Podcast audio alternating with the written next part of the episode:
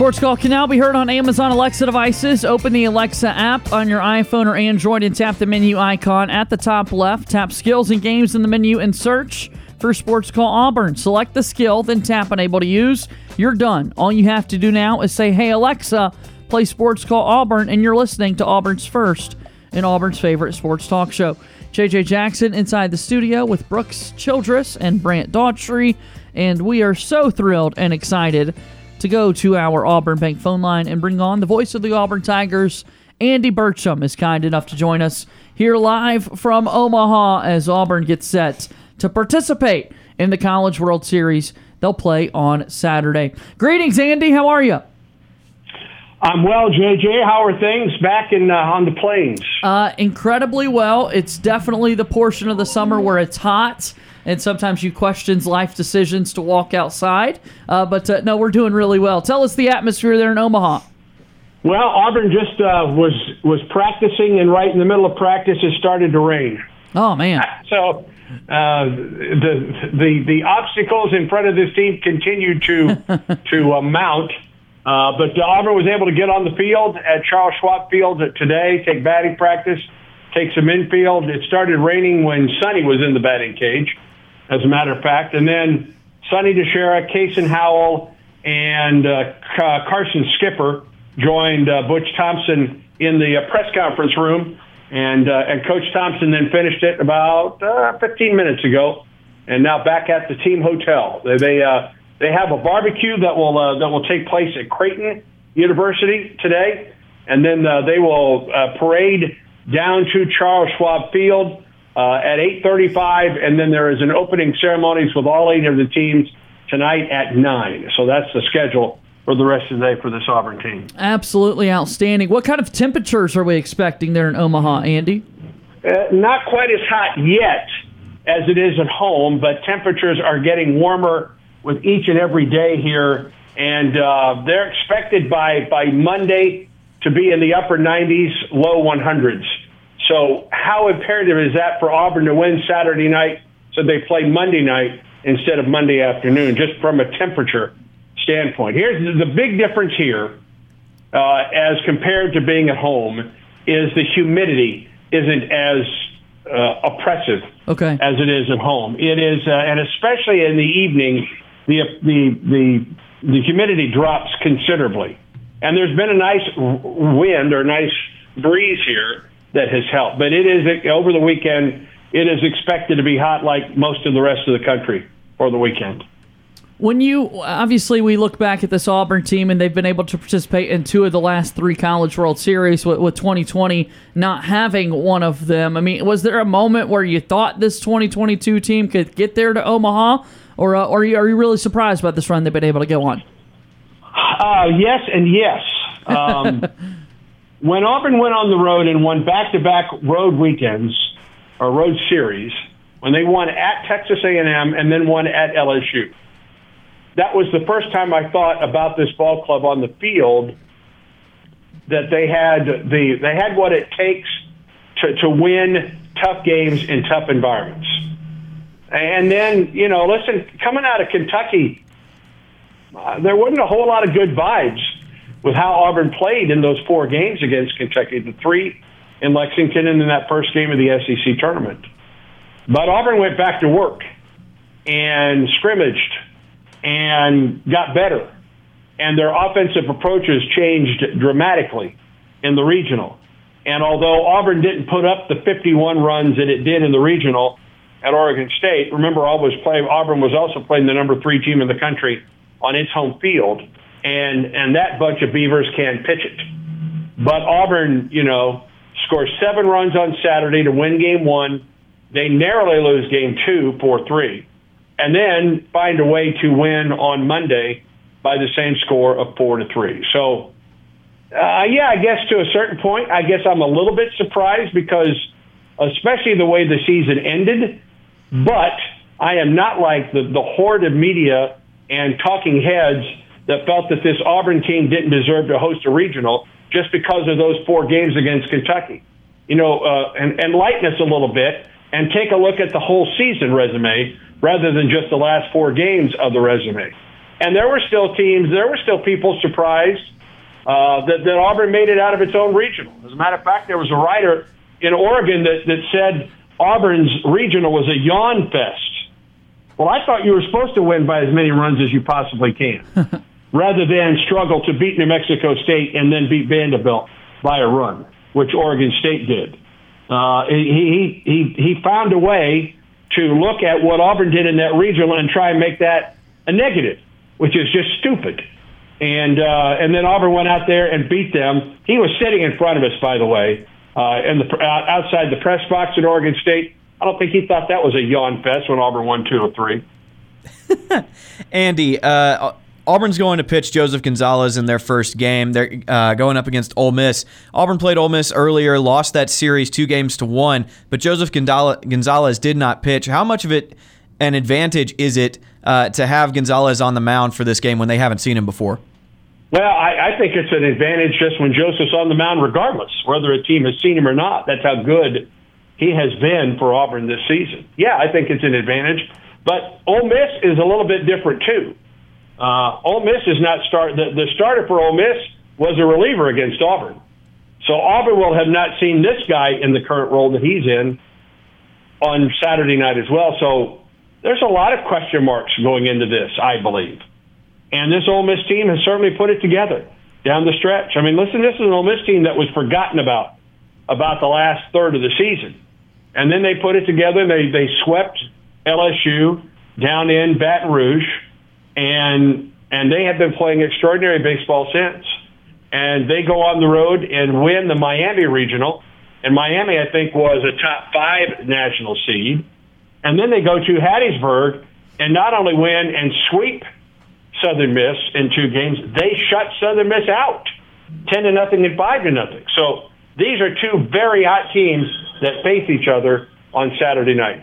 It should be a terrific matchup of SEC squads. Where, of course, there's four SEC West teams here, and don't forget there's two more teams that are joining the SEC in Oklahoma and Texas that are also in this field. Andy, when you look back at the at the this past weekend, Auburn is up in Corvallis. Uh, you, you, talked about Joseph Gonzalez and starting pitching there. I want you to talk about the bullpen work because that first game when Trace Bright kind of got hit around in that first inning and the, the Oregon State crowd cheered when the when the guys ran out to the bullpen, but then it was it, it I know so I described on Twitter is the Oregon State fans were cheering their own demise because the bullpen was just lights out all weekend. Talk about what you saw from them. Yeah, they weren't cheering at the end of that game, were they? No. after, after, after that bullpen shut them down. And it wasn't just Carson Skipper and Blake Burkhalter either. It was John Armstrong and Chase Isbell. And all of a sudden, that what we have seen from this bullpen, I, and I think that's one of the biggest improvements of this team, is the last third of the season is the depth, the added depth of Auburn's bullpen. Whether it's a Chase Allsup, it can be your second closer certainly Carson Skipper, certainly Blake Burkhalter, or a Carson Swilling, or a John Armstrong, or uh, any of the guys, um, Chase Isbell or Chase Allsup. Take any of those guys. Look at look at Brooks Fuller. Brooks Fuller's last five outings, he has not uh, he's not given up a run, uh, and so all of a sudden he becomes an important possible piece to this team. So I think that's one of the biggest improvements of this team is what that bullpen has done and added depth behind Carson Skipper and Blake Burkhalter. And then Andy, I'm I'm going to give you a sentence. We asked this earlier in an earlier interview. I'm going to give you a sentence. When I say Auburn's not in Omaha without blank, who are you filling in that blank with? Uh, Blake Burkhalter. If if you're if you're giving me one player, uh, I mean you could say it about Sonny DiChiara. You could say it about Kason Howell. You could say it about Brody Moore. You could say it about Nate LaRue. Look what he's done since he became Auburn's uh, starting catcher in that Texas A&M series, and how he has controlled the running game of everybody that Auburn has played. But I, I think this, and I asked Butch Thompson about this earlier in the season. When it, listen, a year ago, Auburn won all of those one, lost all of those one-run games. And that was enough to keep Auburn out of the picture of any postseason a year ago. Chatting with Andy Burcham, the voice of the Auburn Tigers. Here, I cut you off there, Andy. Continue. I was just going to say when I asked Butch Thompson what's the difference, and he said two words: Blake Burkhalter. So if you if you're if you're gonna if you're gonna take it down to one guy, Blake Burkhalter. And the head coach is probably somebody good to listen to in that regard. Andy, as as we get set for the College World Series, and you've got some time there in Omaha before Saturday, they've got action that will be played all day tomorrow. Auburn doesn't have a game on their schedule, however, with their portion, their side of the bracket there in Omaha. In these travels, you get to spend a lot of time Mm-hmm. around the team, around the coaching staff, and, and kind of be immersed there in the Auburn baseball world. So, explain to our listeners, explain to Auburn fans, why in the world was there a Bad News Bears jersey on the field as all the celebration is happening? All of a sudden, Coach Buttermaker was making an appearance with the Auburn baseball team. Yeah, wh- wh- which version of that? I mean, I think that was the old school Bad News Bears, by the way. the one- the one where Tatum O'Neal was the pitcher. You know, Walter Matthau was the uh, was Buttermaker. Uh, at some point, and I think it started probably when this team found out that it was picked last in the SEC West, and so it knew that it would play with a chip on its shoulder this year. So Auburn is bad news, and at some point. Brody Moore said they found that Bad News Bears jersey on the road somewhere, and it was very expensive. Well, they figured out and they ordered it, and so that is the rally squirrel, the rally monkey, the rally armadillo, whatever you want. That that is Auburn's version of that, and so that that Bad News Bears jersey with, and I can't remember what what bail bonds is on the back of it. Help me here. you know that that is that that is with them for every game. It hangs in the clubhouse at your, at uh, at Plainsman Park, and it's with them, I think, in the dugout on the road, and that's why Butch Thompson decided to put that jersey on, and then he got dunked with with water after the game on uh, on on Monday night. But bad news is the mantra of this team. Auburn is bad news for its opponent. I love it. And the, the breakdown, you hear them say bad news, and uh, yeah, it's certainly something Right. to rally behind. Well, uh, it, it should. A lot of people have rallied behind this team. I mean, we saw, you know, listen, Auburn set a an attendance record this season, not only in that that regional, but period on the season. Uh, imagine how tough tickets will be to come by next year, and hopefully, you know, one day soon we're going to see more more seats in that ballpark and some some other opportunities uh, at the, at Plainsman Park in the years to come. Uh, what Butch Thompson has done, I, I say this all the time, guys, when I go on the road and I speak to various alumni groups or touchdown clubs or whatever. I believe Bruce Pearl has done the greatest, one of the greatest coaching jobs in Auburn athletics history, regardless of the sport. Okay? I don't think that Butch Thompson is too far behind him with what he has done with a program that was a bit of a shambles when he took over it and when he took it over after fall practice for that first season. And now he has won three regional championships in the last four seasons. He has won two super regionals, both on the road, both at places where that team had never lost a super regional at home.